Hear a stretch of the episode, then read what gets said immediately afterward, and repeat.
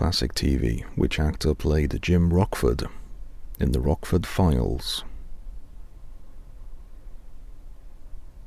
James Garner.